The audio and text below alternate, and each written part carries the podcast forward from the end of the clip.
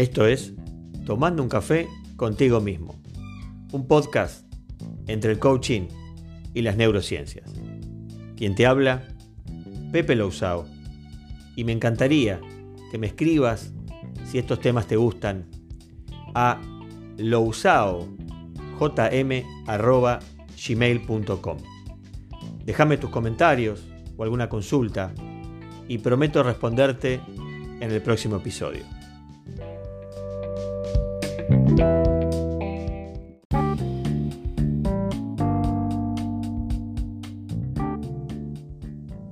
Hola, bienvenidos a un nuevo episodio de Tomando un café contigo mismo. En esta oportunidad sigo con la misma temática que comencé en el episodio anterior, el poder de la mente subconsciente.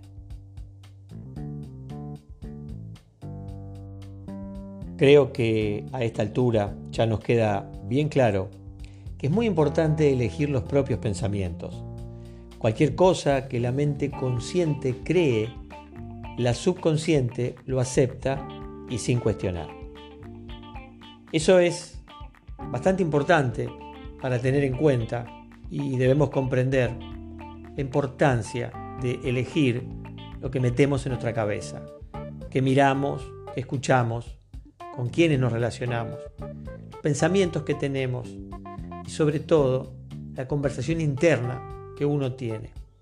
No nos olvidemos, y esto lo digo porque a veces no somos conscientes de lo que logran nuestros pensamientos. A mí inclusive me tomó tiempo llegar a entenderlo. Los pensamientos que uno tiene es una conversación interna, es un diálogo que uno tiene con uno mismo parecería que cuando no estamos hablando con alguien, estamos hablando con nosotros mismos, ¿no? Como que nuestro diálogo interno nunca se detiene. Y si no ponemos conciencia en eso, ese diálogo se dispara para donde se tenga que disparar. Y eso nos genera estados de ánimo, nos genera que se disparen emociones. Por eso, si yo me pongo melancólico, me pongo triste, es porque detrás de esa tristeza o esa melancolía apareció una conversación interna que me llevó a ese estado de ánimo. El estado de ánimo de tristeza no aparece solo, la melancolía no aparece sola. Te puede aparecer o se puede disparar con un tema musical que te recuerde a, a cuando, no sé, eras un pequeño o en algún momento determinado de tu vida. O viste una fotografía vieja y se te puede disparar. Pero muchas veces los estados de ánimo o las emociones que se disparan son producto de conversación interna que uno tiene y que no la estamos dimensionando. No somos conscientes. Por eso es importante que intentemos, creo que vale la pena hacerlo, elegir nuestros pensamientos. ¿Qué pensamientos tengo a lo largo del día? Y si yo estoy enojado con alguien, te pongo un simple ejemplo que se me ocurre, tampoco está bueno alimentar ese enojo con nuestras propias palabras. ¿Qué me digo de ese enojo? ¿Qué me sigo diciendo de esa persona? Cuanto más me diga, cuanto más hable dentro de mi mente, más aumenta todo ese enojo. Y la realidad es que el único perjudicado es uno mismo. Porque si me estoy diciendo o estoy hablando cosas lindas o recordando algo que estuvo bueno o pensando en un proyecto que me va a hacer ganar dinero, eso está buenísimo. Nos va a generar un estado de, de a lo sumo ansiedad, ¿no? Porque llegue todo eso, o de alegría o de prosperidad. Esto hay que recordarlo siempre y no me canso de decirlo. Tenemos que controlar nuestros pensamientos. Algunos no se va a poder porque se disparan de manera casi automática pero otros sí, somos responsables nosotros.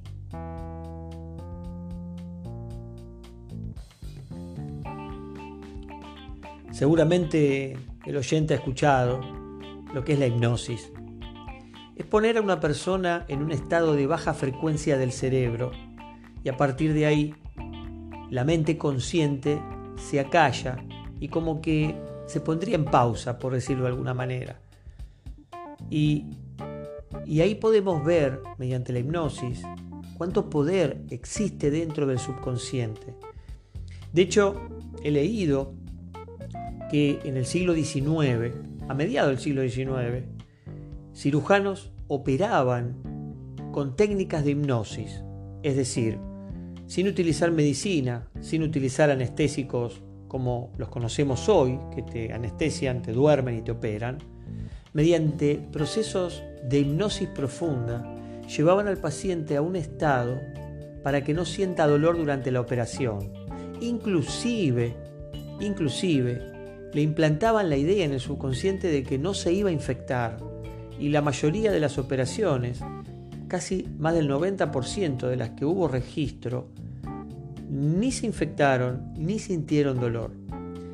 Es increíble porque uno mediante estos casos puede darse cuenta cuánto poder que existe en el subconsciente y que realmente no lo, no lo llegamos a entender. Por eso está bueno comprender todo esto porque les aseguro que es una gran herramienta para poder autogestionarse.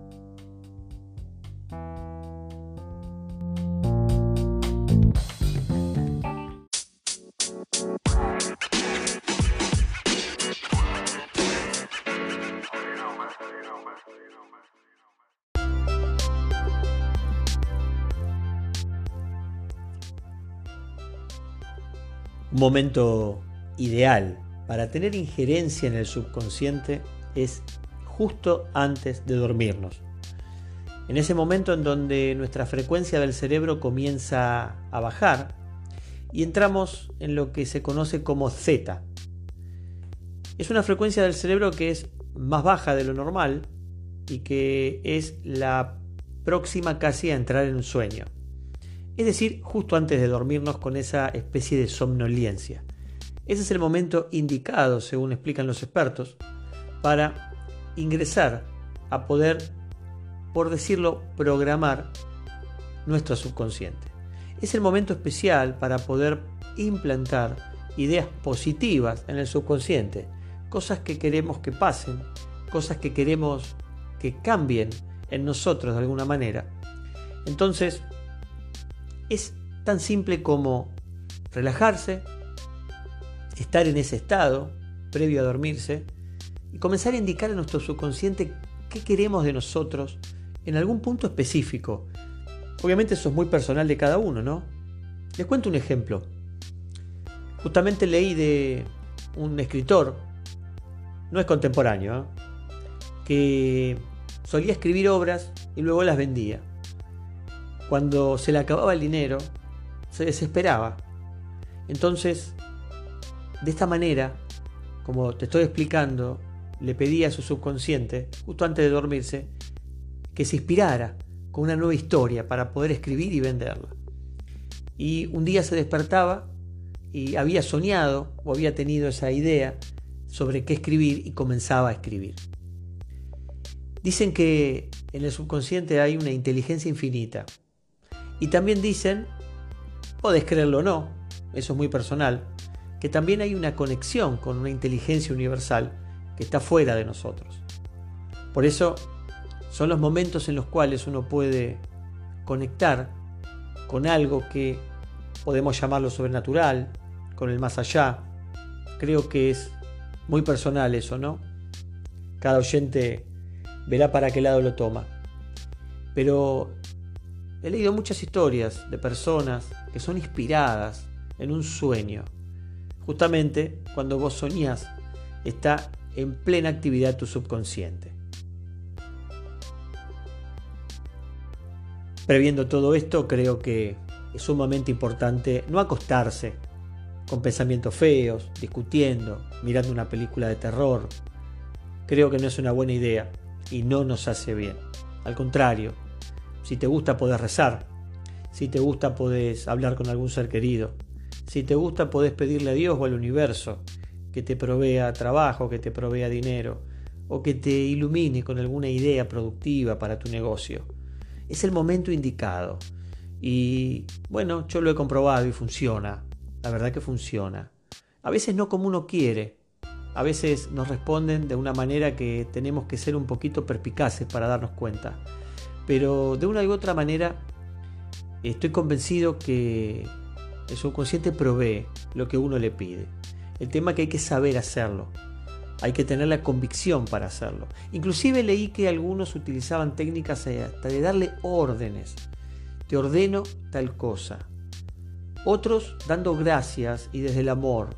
Y aparentemente funciona en cada uno de los aspectos. Por eso, obviamente, es muy personal de la forma que uno puede utilizar esta gran herramienta. Por eso sabemos que el pensamiento es acción y la respuesta del subconsciente es una reacción. No debemos alimentar jamás la angustia, la preocupación o el miedo. Como te conté antes, eso muchas veces lo alimentamos nosotros mismos con nuestra conversación interna y tenemos que ser conscientes y evitarlo. Por lo contrario, tendríamos que alimentarnos con ideas de armonía, de salud, de paz, pensamientos lindos, Obviamente no siempre se puede estar en ese estado y soy consciente, ¿no? Somos humanos y, las preocupaciones en algún punto siempre nos van a invadir. Pero está bueno controlarlas, está bueno entender de dónde vienen. Cuando pasa, darle la entidad que se necesita para solucionar algo y luego desviar nuestra mente para otro lado y no seguir, como yo digo, enroscados y dando vueltas en la misma historia, porque eso crece y crece. Y esto va a ser siempre así, porque el subconsciente reproduce fielmente nuestros pensamientos habituales, y así es como funciona. En la medicina ayurvédica le llaman ama mental, donde ama sería el equivalente a caca, a desechos. Por eso, esto no es de ahora, la medicina ayurvédica tiene más de 5.000 años y ya hablan de esto, el envenenamiento mental. Por eso, repito, cuidado con el exceso de noticias negativas, de noticieros y todo eso que te pone en un estado de miedo y de alerta. ¿Qué sucede con el miedo? El miedo es algo natural que tenemos todos los seres humanos, es algo prehistórico, podríamos decir, porque es lo que mantuvo viva a la humanidad eh, en épocas antiguas, ¿no? Tener miedo. Eso te hace que te protejas. Hoy, tener miedo en exceso, porque vivimos con miedo, es un gran problema, porque nos pone en ese estado de alerta y de protección y se activan en nuestro organismo una serie de cosas que nos ponen en un estado de alerta, de tensión, nos sube la presión arterial, nos aumenta la adrenalina, nos prepara los músculos porque los tensa para poder salir corriendo eventualmente. Es una preparación de tipo prehistórica que hace el organismo ante el miedo, ante la alerta, ante el peligro.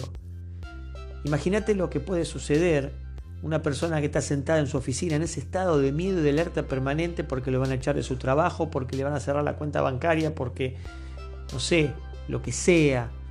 Es el mismo miedo que antiguamente un hombre prehistórico tenía porque un animal se lo iba a comer ese, e, e, ese cambio fisiológico en el cuerpo lo preparaba para salir corriendo y esconderse y poder escapar de su depredador. Y luego calmaba.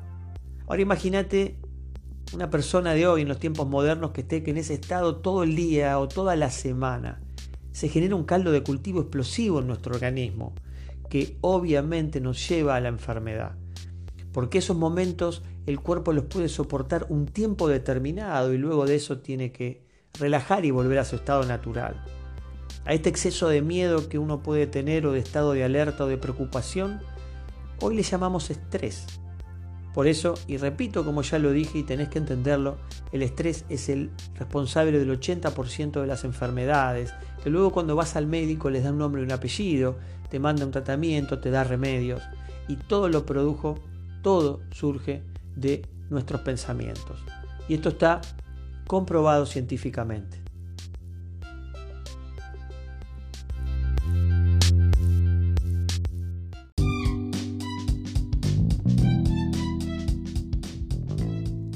Tomando un café contigo mismo. Un podcast entre el coaching y las neurociencias.